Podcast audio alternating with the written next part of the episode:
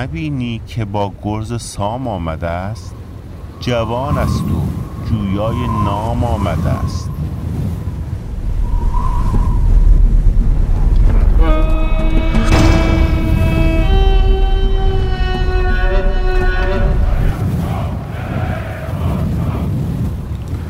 رادیو زال پنجره به جهان شاهنامه.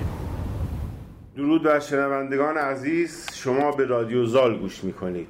این دومین قسمت است از اولین فصل رادیو زال و همونطوری که در بخش پیشین گفتیم رادیو زال پادکستی است کاملا آماتوری دانشجویی و گفتگو محور درباره جهان شاهنامه که ما در هر قسمت از اون با کمک میهمانان شاهنامه پژوه میکوشیم به گوشه ای از جهان پهناور و شگفتآور شاهنامه نزدیک بشیم.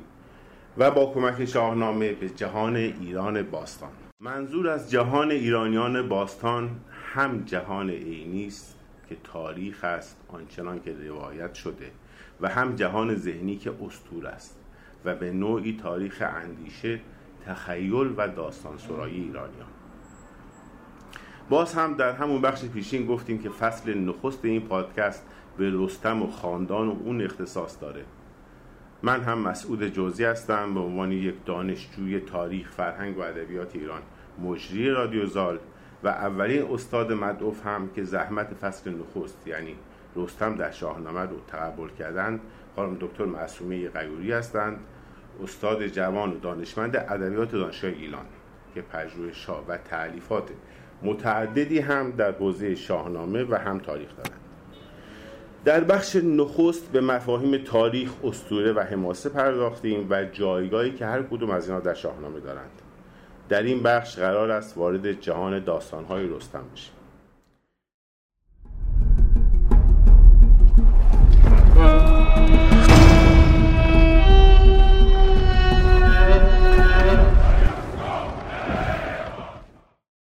غیوری سلام عرض می‌کنم خدمتتون و متشکرم که باز قبول زحمت کردید. اگر موافق باشید از ورود رستم به شاهنامه شروع کنیم.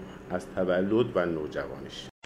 سلام خدمت شما و همراهان خوب رادیو زاد خوشحال هستم که در بخش دوم هم با شما همراهی می‌کنم. طبق وعده که داده بودیم بحث ما توی بخش دوم متمرکز شدن روی داستانهای رستم بود. چون قرار بود بر اساس شخصیت ها پیش بریم و اولین شخصیتی که انتخاب شده از جهان شاهنامه رستم هستش. و پرسش شما که رستم از چه زمانی وارد داستانهای شاهنامه و روایت‌های شاهنامه میشه و چگونه یعنی لحظه ورودش چگونه هست رو توضیح میدم خدمتتون. خب حتما عزیزان و همراهان می‌دونن و اطلاع دارن که چون توی تعریفی که از اسطوره قهرمانی کردیم توی بخش اول من توضیح دادم که قهرمان آفرینش متفاوت داره و برای اینکه به در مرحله قهرمانی برسه چون همون بعد و تولد بهش قهرمان نمیگن. باید حتما یک مرحله رو طی کنه یک راهی رو یک سلوکی رو بره و به قهرمانی برسه. اون مراحل سلوکی رو هم گفتم بر مورد رستم تعداد جنگ های متعدد نبرد های متعدد و مخصوصا شاخصترین ما هفت خانش می‌تونه باشه. اما الان تمرکزمون به این هستش که چطور شد که رستم در شاهنامه متولد شد؟ تولد رستم در شاهنامه اصطلاحا. نه به معنای به دنیا آمدنش از مادر و پدری نه به معنای اینکه ظهور این شخصیت در شاهنامه چگونه است. خب در بخش در واقع مهم شاهنامه که با تولد رستم شروع میشه عمدتا این بخش رو با بخش اول شاهنامه که پیشترم توضیح داده بودم که بخش در اسطوره‌ای گفته میشه بخش افسانه‌ای گفته میشه حضور رستم متمایزش می‌کنه. البته توی تقسیم بندی که به اصطلاح پیشتر انجام شده به اصطلاح انجام داده از داستان کاوه قسمت دوم بخش دوم بله بله بخش حماسی شاهنامه میگه که بخش دوم شروع میشه. اما دکتر زبیرالله صفا میگه که بیایم از تولد رستم قرار بدیم و باز هم کاوه رو در بخش به اصطلاح اساطیری قرار میده و بعد از تولد رستم به بعد ما با جهان حماسی شاهنامه آشنا میشیم. و وجود عنصرها مؤلفه های در واقع ژانر حماسه ژانر حماسه دارم میگم نه فقط تفکر حماسی اندیشه حماسی خیلی ژانر حماسه نوع حماسه در داستانهایی که مربوط میشه به این بخش از شاهنامه بسیار متمرکزه که با تولد رستم شروع میشه با مرگ رستم هم این بخش پایان می‌گیره. بله. یعنی بخش تاریخی ما میشه فرمان روای بهمن اردشیر درازدست. که عملا گفته میشه خود فردوسی هم در داستان آخر میگه که در داستان که مربوط به رستم هست که بعد از این ما با بهمن مواجه هستیم و بهمن رو اردشیر میگن دراز دست البته ساسانیان اعتقاد داشتن که بهمن نیای ایناست. توی شاهنامه این همانند سازی البته از بس دور میشیم. اینقدر هست که بگیم دقیقا اردشیره. خب اردشیر که چند تا داریم؟ چند تا نام داریم؟ یکیش توی بخش به اصطلاح هخامنشیاس داریم و یکم تو بخش ساسانی ها داریم. این که میگن نیای ما هست به این دلیل که ساسانیان و هخامنشیان همتوارن پارسی هستن. بنابراین نسبت دادن بهمن به خودشون به این معنی نیست که بهمن در بخش ساسانی قرار داره. همطوری که مثلا گشتاس که در هخامنشی بوده رو جزو نیای خودشون محسوب می‌کنن. یعنی از طریق اتصال خودشون به فرمان روایی قدرتمند هخامنشی ها و کنار زدن به اصطلاح اشکانی ها یا کوتاه کردن فرمان روایی اشکانی ها برای خودشون مشروعیت میطلبن. و به این اعتبار که مدل فرمان رواییشون هم با اشکانی ها فرق می‌کنه. ملک و توایفی کنار میره و ما دوباره یک فرمان روایی مقتده در رأس هرم قدرت داریم. به این دلیل می‌توانند بگن نیاش همین هستش. اما روسم در شاهنامه قبل از اینکه داستانش شروع بکنم بگم به این توضیح رو بدم که ما با دو جریان روایی کم کم در شاهنامه مواجه هستیم. مثل دو رود که به همدیگه در یک جایی میپیوندند. که عرض می‌کنم کدوم داستان هستش که این دو رود رو به هم میپیونده و تلاطمی از برخورد این دو رود ایجاد میشه.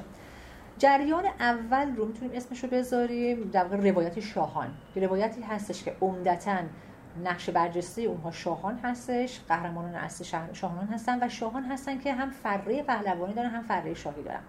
که نمونه بارز شما می‌تونید در مورد خودکی خسرو ببینید. فرمان دیگه هم هستن. و یا در شاهان اول جمشید مثلا. اینها رو می‌تونید ببینید. خود فریدون رو.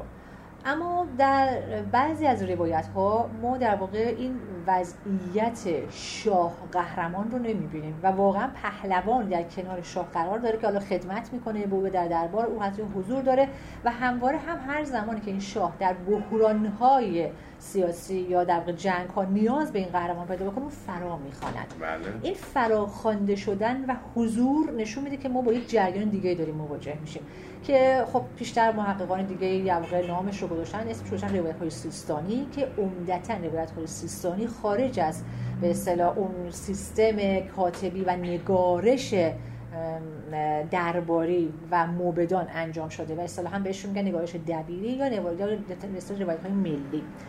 که توی اینها در واقع شخصیت برجستهشون پهلوان هستش. پهلوانی که می‌تواند حاکم و حکمران باشد درش ممانعتی نیست اما همواره به اصطلاح در زیل حاکم اصلی قرار می‌گیره.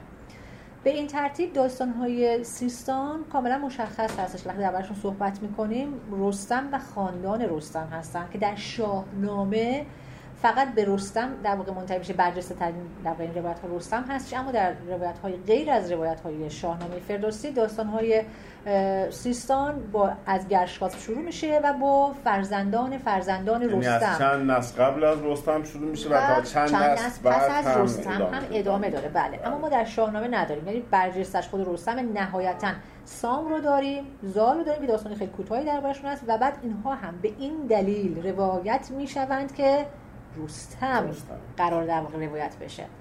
به همین دلیل هست که اونها ذکرشون در شاهنامه میاد. یعنی تمهیدی هستن برای حضور رستم. اما رستم بدون در واقع هیچ اقراقی برجسته ترین قهرمان بخش حماسی می‌تونیم محسوبش بکنیم. یکی از برجسته ترین ها می‌تونیم محسوب بکنیم که بسیار هم چشمگیر هستش و روایاتش از روایات در واقع شاهی جدا میشه. به همین دلیل دو تا در واقع جریان پهلوانی رو هم می‌تونیم تشخیص بدیم در بخش حماسی. یکی رو اصطلاحا می‌تونیم بگیم پهلوانان سیستانی که رستم نماینده اونها هستش و دیگری پهلوانان ایرانی. حالا یا می‌تونیم بگیم پهلوانانی که در رده دستگاه شاهی قرار می‌گیرن. تو اون رده قرار می‌گیرن نزدیک به دربار هستن بله یعنی مربوط میشن به حوزه سیستان اصلا نیستن. یعنی در حوزه سیستان اصلا نیستن. کنار شاه هستن. اگه بخوایم حوزه جغرافیایی بذاریم. می‌تونیم بگیم قهرمانان یا پهلوانان سیستانی پهلوانان حالا ایرانی. و به دقیقه می‌تونیم نام دیگه هم روشون بزنیم و بهشون بگیم پهلوانان کیخسرویی چون عمدتا اینها در توی جنگ کیخسرو و افراسیاب برجستگی پهلوانی و قهرمانیشون نشون میدن که امثال خانواده های در گودرس هستش نوزر هستش و غیره. البته از دوره دوره قبلتر هم هستن. اینا هستن اما چون در میگم اوج درگیری های خیر و شر و اوج در واقع نبرد در واقع حماسی برمیگرده به دوره کیخسرویی می‌توانید تحت عنوان پهلوانان کیخسرویی هم اینا رو بشناسید.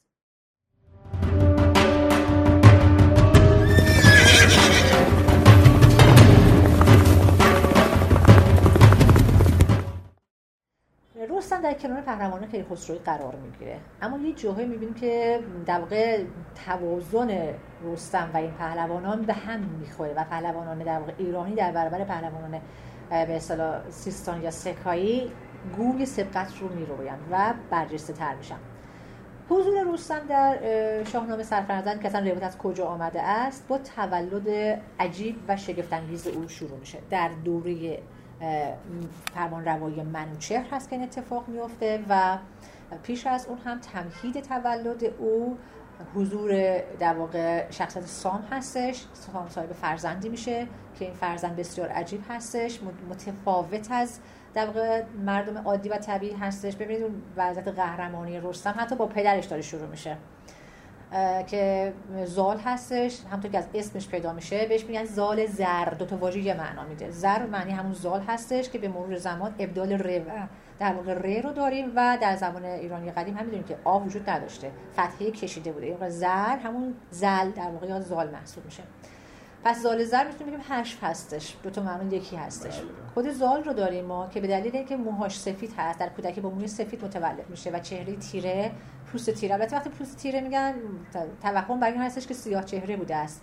پوست تیره نداشته است. ببینید وقتی بچه نوزاد متولد میشه سرخی خیلی تندی داره.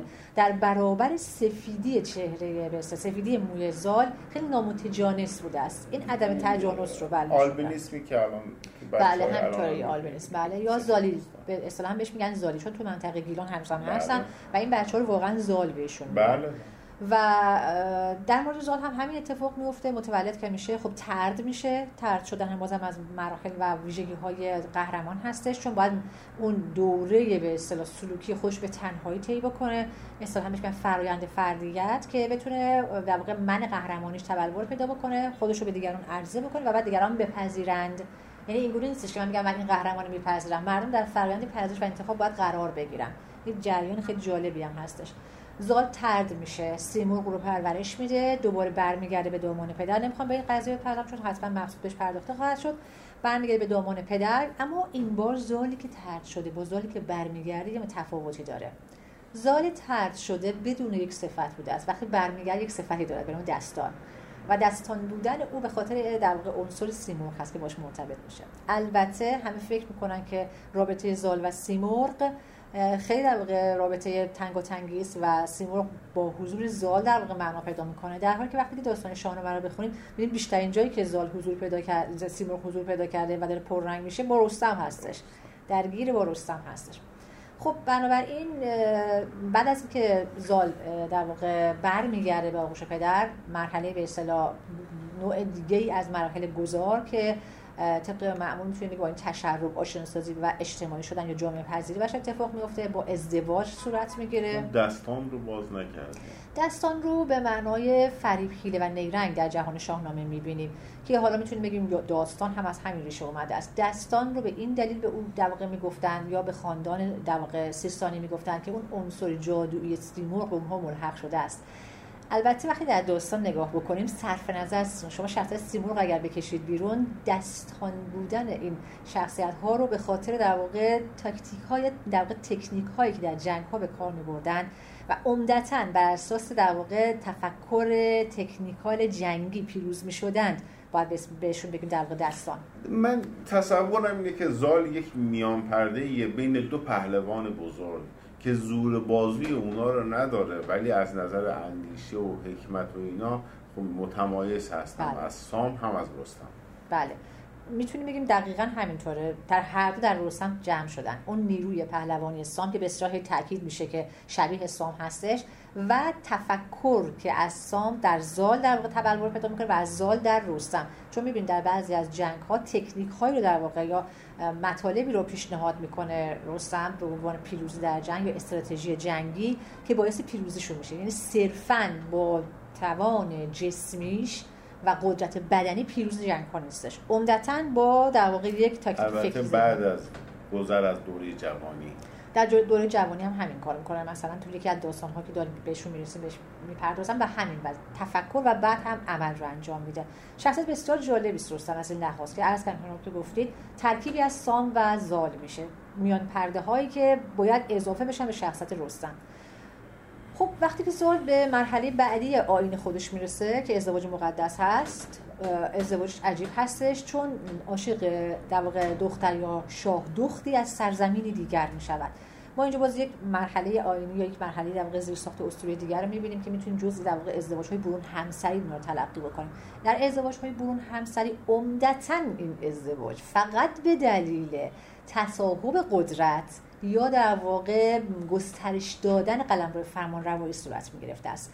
به این تعبیر که پیشترم صحبت کردن ازدواج ها ازدواج هایی هستن که معمولا شاهزاده خانم ها گارد می‌گیرن و قبول نمی‌کنن چنین خواستگاران چرا؟ چون از طریق شاهزاده خانم تمام قدرت اعتبار ثروت و فرمان روایی خاندان شاهزاده خانم منتقل میشه به در شاهزاده. یا اون همسری که قرار باشه ازدواج کنه داماد منتقل میشه. در مورد زاد دقیقا چه اتفاقی بیفته مخالفت های شدیدی صورت می‌گیره. هم از طرف سام که میترسد که فرمان روایی سیستان رو از دست بده چون کابل هم می‌تونست قوی باشه و دقیقا همون کار رو انجام بده. میگم در دعوای سر قدرت هستش. و منوچهر مخالف است. بله. چون سیستان یکی از نقطه های حیاتی برای ایران محسوب شده است. از دست رفتن او برای بله و نزدیک شدن در واقع دشمنان به مرز ایران برای او تهدید است برای همین توی داستان مخالفت رو می‌بینیم که به نیای در واقع رودابه نسبت میدن که نیای او زحاک هست و حالا این داستان دیگری است که فکر کنم در جای دیگه باید بهش پرداخته بشه. چون نیای او زحاک هست و ما زحاک ستیز بودیم همیشه هم الان این کارو انجام میدیم و معمولا وقتی می‌خوایم چیزی رو ترد بکنیم اصل ماجرا رو نمیگیم. هنوز این وضعیت در ما هست. نسبت دادن امر نامشروع به یک امری که قرار است مشروع بشود آن را از مشروعیت ساقط می‌کند. شما وقتی می‌خواید کسی رو کنار بزنید کافی که اون رو نامشروع جلوه بدید. نامشروع جلوه دادن در واقع رودابه از هیچ طریقی امکان پذیر نیست. چون علاوه شأن شأن و اجتماع و ارتباط اعتبار اجتماعی با زال برابر هستش. خب شاه دخت هستش و زال هم در واقع فرمان روایی داره. از لحاظ در واقع قلمرو فرمان روایی هم همینطور. چیزی کم ندارن چیزی که باعث نمیشه که در واقع کنار بزنن. چیزی نمی‌تونن پیدا بکنن جز اینکه بگن چیه نیاش زحاکه. بله. این انکار این که می‌تواند زحاک باشد نیستا بس بر سر این است که خب نیای من زحاک است. به من چه ارتباطی دارد؟ این تفکر عرض می‌کنم هنوز هم در ما هست که ما باید چوب خیلی چیزهای دیگر رو بخوریم که خود ما در واقع درش درگیر در صورتی که مهراب پدر رودابه خیلی شخصیت مثبتی هست. بله بله. اما در یکی دو جا خیلی کم و کوتاه فردوسی اشاره می‌کنه به اینکه وقتی رستم به دنیا به خیلی قدر میشه و دوست داره مست بوده شوخی میگه. میگه مست بوده. دقیقاً توجیهش اینه که مست بوده. در هوشیاری چه چیز جرأت نمی‌کرده است دیگه مستی و راستی دیگه اصطلاحاً. اما خب رگه های از این قضیه داریم. چون این فشردگی توصیف فردوسی در اینکه در ذهن مهراب باز پسگیری قلم رو به خودش وجود داشته و گسترش قلم رو به خودش رو شما در مرگ رستم می‌بینید که این اتفاق میفته در سرزمین کابل مرگ اتفاق میفته و بعد هم برگرداندن در واقع فرمان روایی. این به این دلیل رستم کشته میشه توسط برادرش. که اگر رسیم در جای خودش بهش می‌پردازن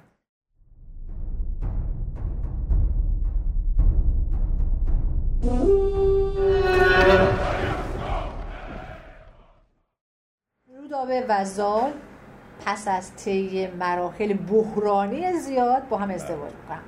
و قبل از ازدواجشون منوچهر طالبینی می‌کنه و در طال... هم منوچهر هم سام. در طالبینی گفته می‌شود که فرزند این دو ابرقهرمانی است که هموار در کنار ایران خواهد بود. یعنی رستم پیش از این که به دنیا بیاد تمهیدات پذیرش او داره اتفاق میفته رستم به شیوه بسیار عجیب متولد میشه و رودابه چون نمی‌تونه وضع حمل بکنه دست به دامان سیمرغ میشه زال از سیمرغ می‌خواد که در بهش کمک بکنه. و سیمرغ مثل پزشک ابن سینا در واقع. درمانگر. و درمانگری که حاضر میشه و پهلوی رودابه رو میگه بشکافید. اول به می مست کنید پری روی رو بعد به می شستشو دهید. پهلوی او رو که کلا مراحل ضد عفونی رو بله بعد بشکافید. وقتی شکافته شد بلافاصله بچه رو بیارید بیرون. بعد دوباره شستشو بدید جای زخم رو. پر من رو بر آن بمالید. جالب است که سیمرغ در واقع همتای اوستایی تقریبا مرغ وارغن می‌تونه بشه و پر مرغ وارغن در اوستا درمانگر هستش. من به یاد میارم که وقتی که کوچیک بودم چون زیاد شیطنت می‌کردم درخت بالا می‌رفتم آسیب زیاد می‌دیدم خدا رحمت کنه مادر بزرگ من همیشه یه در شیشه کوچیکی داشتیم فیلم شیشه دواگلی. بله ما بله. داشتیم. توی شیشه دواگلی کسایی که در گذشته بودن به یاد میارن هیچ وقت پنبه پارچه گذاشته نمی‌شد. پر میذاشتن اگر دقت کرده باشید. پر و پر خروس گذاشته بودن. من همیشه سوال می‌کردم چرا پر با پر میمالی پر قرمز یادم در چرا پر با پر اینو می‌زنید؟ پنبه بزن چون موقع پنبه بود پارچه بعد به من می‌گفتن که این پر خاصیت درمانی داره. ما در بزرگ می‌گفت. ولی قصه مرغ وارغن رو نمی‌گفت. ولی می‌گفت این پر خیلی بهتره. و الان که من نگاه می‌کنم اینم شما وقتی که دارو رو حالا می‌زنید این داروی در واقع رو یا حالا بتادین رو می‌خواد به زخم بزنید اگه با پنبه بزنید می‌بینید که پرز پنبه پس میره. اگه زخمم باز باشه و بهش میچسبه. ولی شما اگه این کارو با یک پر تمیز انجام بدید چه اتفاقی بله. بیفته. خیلی جالب. ببینید ظریف ترین چیزشو می‌خوام بهتون بگم. و حال سیمرغ میگه پری من رو بر زخم بمالید. و این روش انجام می‌گیره و به اصطلاح متولد می‌شود. و همین الان هم بگم که نظام پزشکی چند سال پیش سیمرغ رو نماد درمانگری بله نماد درمانگری کرده و لوگوی زیبایی هم طراحی کرده دقیقاً همینطور هستش. و این رو هم خب اگر میگم دلم خواسته زمان فرصت بود در خود سعین مرغو یا سیمرغ صحبت بکنیم که خود اون سعین یا خورشید یا واژه شاهین که امروز ما داریم خود نه پر نه پرنده نه. چون ارتباط پیدا کنیم وقت با خورشید خود می‌بینیم که خورشید در تفکر ما درمانگری دارد. نور خورشید و غیر اوزایی حتی میگم در آین های دینی هم نجاست صدا و غیر ازالک محسوب می شود که میگم ریشاش به خیلی از مراتب ریستر آینی برمیگرده. رستم متولد شده است. کودکی که در حین تولد نمی‌توان او را کودک و نوزاد تصور کرد. مثل در واقع بچه‌ای که چند سال نگه داشته شده هستش. این اولین جایی است که در از در واقع رستم نام برده میشه و با شگفتی هم گفته میشه. و اگه شگفتی او رو نشون بده فردوسی و توضیح رو بده یه داستان جذاب دیگه رو میگه که رسم بوده اصل قدیم. نیای اورسام در سیستان نیست در جای دیگری بله. مستقر هستش. برای نیا عروسکی به اندازه این کودک درست می‌کنن از حریر. در رو در واقع پر می‌کنن حالا با هر چیز دیگه و بعد میدوزن و اون به همین عروسک دوخته شده ادوات جنگی میدن و برای نیا میفرستن. همین توضیحات بسیار کوتاه و گذرای فردوسی چند مطلب رو برای ما روشن می‌کنه. اولا اینکه در قدیم رسم بوده است که مطلع بکنن کمی که الان وقتی بله. بچه متولد میشه حالا عکسی دارن چیزی دارن میفرستن واسه کسایی که دور هستن که مطلع بشن.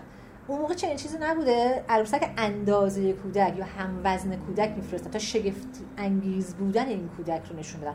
چرا برای اسلام چنین چیزی رو میفرستن؟ اون نیاست اون پدر بزرگ است. قدرت می‌گیرد به این فرزند و به این تبار. و اینجا در واقع اون فرایند جامعه مرد سالار داره خوش خیلی نشون میده که از طریق پسر نسل قرار منتقل بشه تداوم پیدا بکنه. و نسل جنگ جویانه هم هست. شما ادوات جنگی رو کنارش می‌ذارم. خب رستم به عنوان در واقع یک جنگجو در سرزمین جنگجویان یا به اصطلاح قبایل جنگجو متولد میشه خودش مراحل در واقع سپری شدن که عمدتا بر بقیه اتفاق میفته برای رستم اتفاق نمیفته یکی از ویژگی‌های مهم این شخصیت ها دور شدن از پدر و مادر هستش. در مورد رستم نبینیم وقتی به دنیا میاد حالا یا در زمان خارگی یا تا چه سنی از پدر مادرش دور میشه اما می‌بینیم در یکی از مأموریت هاش پیشنهاد می‌کنیم که خودش بره و آوردن قباد از کوه هستش بله. می‌تونیم این رو تعبیر بکنیم به دور شدن مرحله در گذار یا آین گذار این فرد و بعد برگشتن پهلوانانه به البته خیلی خلاصه تو شاهنامه برگزار میشه و تاکید نمیشه. نمیشه. نه چون میگم مراحلی هستش که جای بهتری برای نشان دادن شخصیت رستم به وجود میاد. اما همین وضعیت در خاندان سیستان رو ما در داستان شقاد می‌بینیم. شقاد وقتی به دنیا میاد بلافاصله زال رو به مهراب میسپاره که بزرگش بکنه و او میگه که جنگاورش می‌کنه.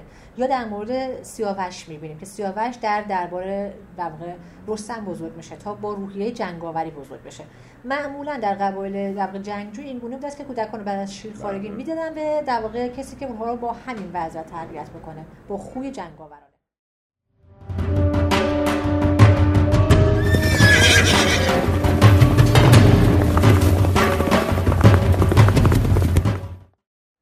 بعد از که به دنیا میاد دو تا داستان ما در چاپ مسکو داریم که هست اما در چاپ خالقی مطلق کنار گذاشته شده. اما به نظرم می‌رسه تمهید خوبی است برای اینکه ما بتونیم نگه داریم.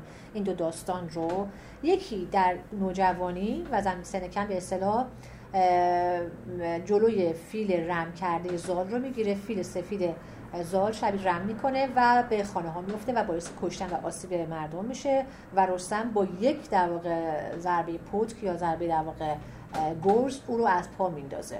خب هنوز کودک است همون جسه بزرگ نشده اما می‌تونم فیل رم کرده رو از جا در نگه اون عروسکر هم که پیش سام فرستاده بودن گفته بود که اگه این نصف اینم باشه رستم خودش یه قولی خودش یه قولیه. و اتفاقا وقتی که به دیدارش میاد داستان رو داریم در چاپ خالقی هم داریم که نیا به دیدار رستم. بله. رستم رو بر فیلی مینشانن نه اسم چیزه بر فیلی مینشانن بر تختی و ابزار میدن. وقتی که چشمش به رستم میفته بسیار مشعوف میشه و بسیار شگفت زده که واقعا این بچه فقط اینطوری متولد می‌شد بهش که طبیعی قابل تولد نبوده است. این شگفتی ها رو در مورد بدن و جسم رستم می‌بینیم همونطور در نام رستم هم تداعی میشه. به معنای به اصطلاح تن تنومند یا به معنای به اصطلاح رود خروشان حالا هر معنایی که گرفته شده و روش شناسش هستش هر چی که باشه این توانمندی و به اصطلاح بدنمند بودن رو شما در نامش غذا. خوردنش. بله و غذا خوردنش که به اندازه ده نفر مثلا غذا می‌خورد. و همواره هم همینطوری بوده. و جزء چیزای جذابی هستش که فکر می‌کنم خیلی برای کسایی که کم اشتها هستن اشتها انگیز هم میشه. وقتی توصیف خوراک اصلا نسل گورخر منقرض به یک اعتباری. و جای دیگه که در واقع داستان دیگه که از رستم هست ولی در شاهنامه مسکو هست در شاهنامه خالقی نیستش داستان تسخیر دش هستش در کوه سپید که به تنهایی رستم اونجا رو در واقع تسخیر می‌کنه. این داستان چرا بر ما اهمیت داره؟ تا برسیم به داستانی که در در واقع قسمت زوتحماس داریم و گرشاس فرمان روای زوتحماس و گرشاس داریم که اسب گزینی و سلاح بله. گزینی رستم هستش. اونجا زمانی که رستم برای انتخاب اسب پیش میره اسب می‌بینه خوشش میاد مادیان می‌بینه که فوق العاده است و اسب کره اون رو خوشش میاد. می‌خواد اون رو در واقع تناب بندازه بگیره کمن بندازه بگیره. صاحب در واقع یا نگهبان گله اسب ها یا چوپان گله اسب ها میگه که الکی کمن ننداز که اسب مردم رو بگیری.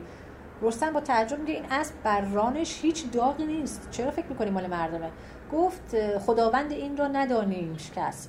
همین رخش رستمش خانیم و بس. بهش میگیم رخش رستم. وقتی میگه رخش رستم یعنی پیش از اینکه رستم رو بشناسد اسبی برای او تعیین شده هست. این نشون میده که اگر میگم دو داستان رو برداریم همونطور که دکتر خالق مطلق میگن ما نمی‌رسیم به اینجا که چطور رستم به چنین البته یه نگاه اسطوره‌ای میشه کرد که ملت ایران در انتظار یه رستمی بودن بله می‌تونیم گفتش که. پیشگویانه است اما واقعیت اینه که اگر بر اساس چاپ مسکو پیش بریم خیلی پیشگویانه نمی‌بینیم بله. چون به نظرم می‌رسه فردوسی اصراری بر اینکه خیلی عجیب نشون بده رستم رو نداره یعنی نمی‌خواد قهرمان ماورایی او رو ماورایی که دارم میگم به معنای نیروهای غیر طبیعی ماورایی هم که در خیلی از قهرمانی و پهلوانی شخصیت های اسطوره‌های جاهای دیگه می‌بینیم. در مورد رستم کاملا طبیعی و بدیهی و مثل یک انسان. منتها کمی قوی تر از یک انسان کمی برجسته تر از یک انسان. اما باز هم در حیطه انسانی مطرح میشه. به این دلیل احساس می‌کنم که می‌توان آن ابیات رو پیشگویانه فرض کرد. اما خب چون جای دیگه سراغ نداریم پس بهتر هستش که اینجا ما چیکار کنیم؟ بگیم که این داستان ها بوده نام و شهرتش در بین مردم مشهور شده و بعد هم اتفاق اسب گزینی است. داستان بعدی هم اه، همونطور که بهتون گفتم. اه، اسب گزینی یه نکته مهم در در واقع داستان تسخیر دژ گنبد کوه سفید وجود داره و اون که شیوه ورود رستم هست که در مورد رستم گفته شده که به هیئت بازرگانان در میاد و خمره های پر از نمک اسلحه ها در اون میریزه به داخل دژ نفوذ پیدا می‌کنه و از این طریق دژ رو تسخیر می‌کنه. این نوع رو در یکی از داستان های فرمان روایان دوره اشکانی ما می‌بینیم. که به همین شیوه یک جایی در واقع تسخیر می‌کنه شهر رو تسخیر می‌کنه. و باز عین همین رو تقریبا می‌تونیم توی داستان بیژن و منیژه کم رنگ شده این رو ببینیم. حالا شاید دلیل اینکه کنار گذاشته اصلا کلا جزئیاتی تو داستانهای شاهنامه وجود داره که آدم فکر می‌کنه نمیشه ما به ازای تاریخی نداشته باشه. بله. مثلا تحماس که توی 80 سالگی پیرمردی وسط جنگ اینو پادشاه می‌کنن بعد خوش سالی میشه بعد بله. صلح می‌کنه بعد از پنج سال هم میمیره. اینقدر این داستان جزئی روایت شده که آدم تصور می‌کنه حتما باید با یه شاه اشکانی منطبق بشه. بله با یک فرمان روایی که با چنین ویژگی هایی بوده است که شاید در تاریخ باقی نمونده و در یادمان و خاطره ها باقی مونده. دقیقا همینطور هستش. و این به دلیل این گفتم که داستان در واقع ت- تسخیر این دژ اهمیت داره چون اونجا ما دو تا وضعیت بسیار مهم رو در تسخیر دژ می‌بینیم که ویژگی خاص رستم است. عرض می‌کنم خدمت شما حتی اگر این داستان الحاقی باشد به هر حال جزء روایت های سیستانی هستش. یعنی نه اینکه کل داستان دروغ باشد اشتباه باشد خیر ولی کنار گذاشته شده هستش. نکته مهم در تسخیر دژ دو ویژگی مهم رستم که الان هم اشاره کردیم. یکی قدرت بدنی و دیگر تدبیر. می‌بینی شما با قدرت بدنی فیل رو نگه میداره بله. اما با تدبیر دژ رو تسخیر می‌کنه این دو تا رو ترکیب می‌کنه و بعد میره سراغ در واقع اسلحه گزینه که آوردن کیقوباد توی این ماجرا البته. من عذر می‌خوام من حرفتون رو قطع می‌کنم اگر این داستان باشه بعد با اون بخشی که تو جنگ اول با افراسیاب یک تنه میره و اون کارهایی که بی تدبیری بوده دیگه. یعنی هر چقدر زال میگه آره روز اول تو کاری نکنه میره یه خود تناقض پیدا می‌کنه. چون اونجا جنبه بیشتر حتی صلح وقتی می‌خواد بکنه که قباد باش مخالفت می‌کنه میگه چرا بخوای صلح بکنیم و میجنگیم و اینا. اونجا خیلی در رستم تدبیر نمی‌بینیم بیشتر نیرو شور جوانی می‌بینیم ولی شما همین الان اشاره کردین. کی بود کنارش که بهش می‌گفت این کارا رو نکن؟ یعنی زال همواره. کنارش. هست یعنی آنچه را که از تدبیر رستم قرار جبران بشه زال براش این کارو می‌کنه یعنی لزومی نداره تو یک شخصیت بخوایم ببینیمش می‌تونیم تو چند شخصیت ببینیم کما که به نظر خود من در داستان مثلا فریدون شخصیتی به نام کاوه اصلا وجود نداره. کاوه همون فریدون است. شما روشیابی نامش هم ببینید به معنای کبیر معنای بزرگ قوم و سرکرده قوم. این نمی‌تونه یه آهنگر باشه که به راحتی سرش رو بندازه پایین بره تو دربار بگه سلام من اومدم می‌خوام بچه‌ام بگیرم برم. اصلا چنین چیزی امکان پذیر با منطق داستان با منطق در واقع ساختار تاریخی با منطق خود اسطوره اصلا سازگاری نداره. بلکه یه مرتبه ضحاک با آن وضعیت هایی که در توصیف کردیم در برابر این شخص منکوب بشه. خب قطعا دو شخصیت شدن به معنای حالا یه برد روای داستانی هستش یک برد اسطوره‌ای هستش یا پهلوانی قهرمانی هستش که شکل گرفته. یک شکافی بین یک شخصیت. شما یک شخصیت دارید که می‌بینید متعدد شده است. فریدون یه جا فریدون یه جا کاوه است یه جا فلان است یه بهمان است. اینجا در مورد رستم به نظر می‌رسه اینطوری می‌تونیم تصور بکنیم. یک شما فرمودید.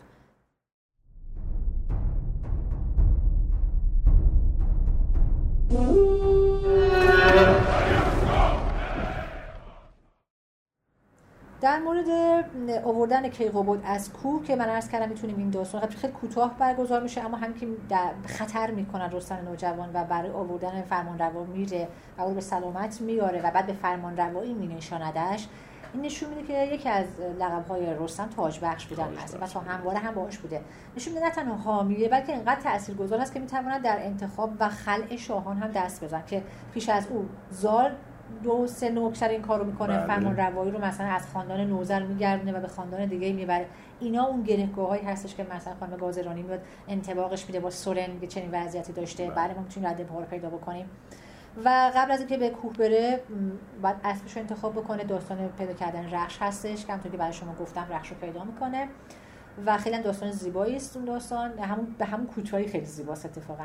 و اول ادوات جنگیش. گرز. کمند کمان رو در همین دوره طراحی می‌کنه می‌سازه و برای باقی میمونه.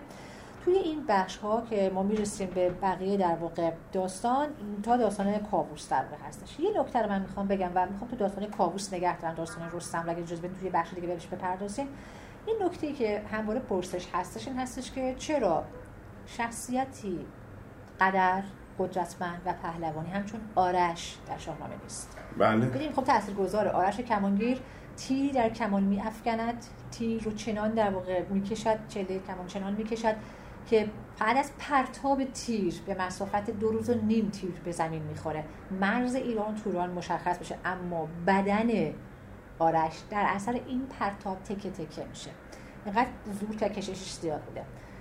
چرا این داستان با این اهمیت نامش نیست؟ در حالی که در بخش تاریخی و ساسانیان نام آرش میاد. آقای فردوسی این داستان رو کنار زده. به نظر می‌رسه که کنار زده. احتمالا جذابیت روایت های سیستان باعث شده که از این داستان یا این اپیزود بگذره. خب حالا مقالاتی هم در این زمینه نوشته شده. چرا آرش در شاهنامه نیستش؟ یکی از دلایل دیگر هستش که ما در داستان در زمان منوچهر آرش بسیار شناخته شده هستش. در زمان فرمانروایی منوچهر یکی از سرداران جنگی مشهور منوچهر هست و هنوز در واقع رستم متولد نشده اونجا. اگر قرار باشه چنین شخصیت به این قدر و جدا از فرمان روایی ببین من قبل از این به شما گفتم ما پهلوانان رو داریم که با به اصطلاح شاه یکی هستن. در مورد کاوه هم عرض کردم یکی از استثناءاتی هستش که می‌تونه خود فریدون باشه. اما عمدتا با هم هستن. تا ما می‌رسیم در واقع به سام که خیلی دربارش صحبت نداریم. و در زمان منوچهر که رستم داره متولد میشه. از اینجا به بعد شاه پهلوان شاه پهلوان. نه که شاهی که خودش پهلوان بله. هست شاه و پهلوان رو داریم ما. و در مورد در واقع آرش این نبوده است. پیش از رستم شخصیت بوده است. بنابراین فکر می‌کنم که رستم یعنی کنار زده تا شخصیت رستم بیشتر به چشم بیاد. یعنی رستم با تمام درخششش و با همه وجوهش حضور پیدا بکنه. بدون چیزی برای سایه بندازه. چون یه جایی که سوال می‌کنن و می‌خوان مرز رو مشخص بکنن دقیقا جای خالی آرش توی شاهنامه کاملا هست. احساس میشه. کاملا احساس میشه. انگار یک شکاف بسیار بزرگی است. ولی در مورد رستم ارز کرد خدمت شما خیلی با شکوه وارد شاهنامه میشه خیلی با قدرت داره میاد و بهش خیلی خوب می‌پردازه و فردوسی تمهیدات خارق العاده ای داره. یعنی سام توی این مدت می‌بینید جنگاوری های سام حضور سام پررنگه. بعد زال رو دارید می‌بینید. نه تنها در جنگ ها حضور پیدا می‌کنه در فرمان روایی ها تعیین تعیین و عزل و نصب فرمان روایان و اصلا چرخش یک فرمان روایی از یک خاندان به خاندان دیگه بسیار تاثیرگذار هستش.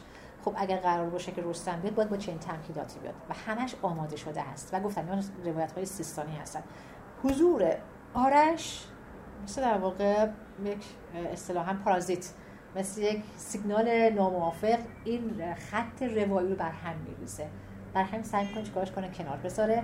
با قدرت داستانهای رستم رو این. حس رو فردوسی کرده یا اونایی که شاهنامه منصور رو نوشتن به یا نظر می‌رسه فردوسی چون در اه، آن روایت های دیگه یا جاهای دیگه که از شاهنامه ابو منصوری استفاده کردند نام آرش و داستان آرش آورده شده ولی در شاهنامه فردوسی نیستش اگر اجازه بدید با داستان های کاووس که حجم زیادی از قهرمانی ها پهلوان بله. و حضور رستم در این دوره بسیار زیاد داریم یعنی می‌تونیم بگیم که بیشتر رستم از تا کاووس ش- به نام شاه کاووس این دوره. ولی بیشتر رستم هست. اگه رستم مثلا کاووسی نبودش. و یک بیت خیلی جانانه اونجا میگن که کاووس فقط به این دلیل داستانش داره پرداخته میشه که قرار سیاوش متولد بشه. و که خوش ارزش و اعتبار بله. روایی هم حتی نداره. خیلی در واقع شخصیت قدری هست. در اوستا نام کاووس هستش. و اینکه چرا در واقع این بلایی که سر کاووس داره میاد توی روایت درست مثل جمشید هستش. خیلی شبیه جمشیدش می‌کنه اون رو. یه بحث خیلی جالب و مبسوطی هستش که اگه فرصت باشه در بخش دیگه ولی الان یه چیزی که می‌تونیم بپردازیم اون اولین برخورد رستم هست توی همون دوره که مباد با افراسیاب اون بله. اگه بله به این داستان میشه. اون زمانی که در واقع جنگ صورت می‌گیره و می‌خواد بره خیلی تهدید شده رستم که من به جنگ برم. اما زال جلوی او رو می‌گیره. ولی نکته در مورد افراسیاب میگه. میگه مواجهه تو با افراسیاب آسان نخواهد. تو کسی نیستی که بتوانی از پس او بر. مثل این نمونه که بگیم که ضحاک آخر زمانی از بند رها شده اما هیچ کس جز گرشاسب به خواب رفته نمی‌توان رو بگیرد چون من میشه که هر کسی میره شما نمی‌تونید جلوی در. فقط باید گرشاس بیدار بشه و جلوی ضحاک رو بگیره به نظر می‌رسه که چنین چیز داره اینجا دخیل میشه توی این داستان مانعش میشه. اما رستم به جنگ میره. رستم به جنگ میره و می‌بینید دست در کمر افراسیاب می‌کنه بند رو بالا می‌گیره و به شکل عجیبی بند باز میشه و افراسیاب میگریزد. پدر به او می‌گوید افراسیاب جادوست. و یکی از داستانهایی که در واقع توی این داستان رستم هستش ولی جزء بسیار افسانه های محلی جمع آوری شده و در شاهنامه نیست تاکید کنم در مورد این برخورد در واقع رستم و اسفندیار افراسیاب نیست. در مورد خود افراسیاب هستش. اینطور گفته شد که افراسیاب تعدد نام داشته است و با گفتن هر نامی به همان شکل تغییر می‌کرد. است یکی از نامهایی که برای افراسیاب مثلا اومد کوه بوده است. وقتی کوه می‌گفته است دیگران نمی‌توانستند دیگه به او آسیب بزنن که این رو توی یکی از اپیزودهای فرعی و داستانهایی که در مورد سه پسر فریدون اومده که برای همسر گزینی میرن اونجا داریم این وضعیت رو ما می‌بینیم که نامی گفته میشه شخص تغییر می‌کنه. فریدون خودش اجدها میشه. به نجات در واقع فرزنداش یعنی با گفتن یک نام تغییر شکل پیدا می‌کنن و میرن. در مورد افراسیاب هم این حالت گفته شده است. می‌تونه خودش به کوه تبدیل بکنه. در توصیف میگه که چنان کوهی بود که رستم نمی‌تونست تکونش بده. رستم که می‌تونه هر کوهی رو با یک پوست که در واقع با یک دست با یک مشت خورد کنه از پس افراسیاب بر نمیاد جذابیت هم برام هست. شما می‌بینید در تمام شاهنامه افراسیاب با یک لقب شناخته میشه. رد افراسیاب بهش میگن. رد نه به معنای رته. که در شاهنامه در اوستا داریم و با اشه یکیست به معنی راستی. رد از ریشه رتو به معنی گردون سوار هستش. پس او هم یک پهلوان است. بله. یک قهرمان است. اینجا یک مواجهه خیلی کوتاه رستم و افراسیاب دارن. در جای دیگه شما چنین چیزی رو نمی‌بینید مدام به جنگ افراسیاب میره و چنین مواجهه‌ای رو ما نمی‌بینیم. وصف رستم از زبان افراسیاب بله. که قدرت قدر بودن و پهلوانی رو میره و, به هم و در از اینجا به بعد همواره حواسش هست. زمانی که رستم در ایران حضور نداره یا در در دسترس نیست می‌تونه به هم مرزها حمله کنه. به محض اینکه متوجه حضور رستم میشه مثلا در داستانی که خسرو زیاد می‌بینیم. میگه رستم پیوسته. به خاقان مثلا تذکر میده رستم اومده است. و خاقان رستم رو مثلا نمی‌شناسه نمی‌دونه کجا هست کی هستش. که بذاریم در خودش من اشاره کنم خیلی بسیار سپاسگزارم خانم دکتر غیوری عزیز و همچنین سپاسگزارم از همراهان و شنوندگان ارجمند و امیدوارم که این برنامه با همه کم و کاستی های اجرای آماتوری بنده و البته به لطف دانش خانم دکتر مورد پسند دوستان قرار گرفته باشه. پس انشاءالله در بخش بعدی همراه رستم خواهیم بود در عصر کیکاووس. و ماجراها و داستانهای جذاب و البته تحمل برانگیزی که رستم در اون عصر با اونها روبرو خواهد شد.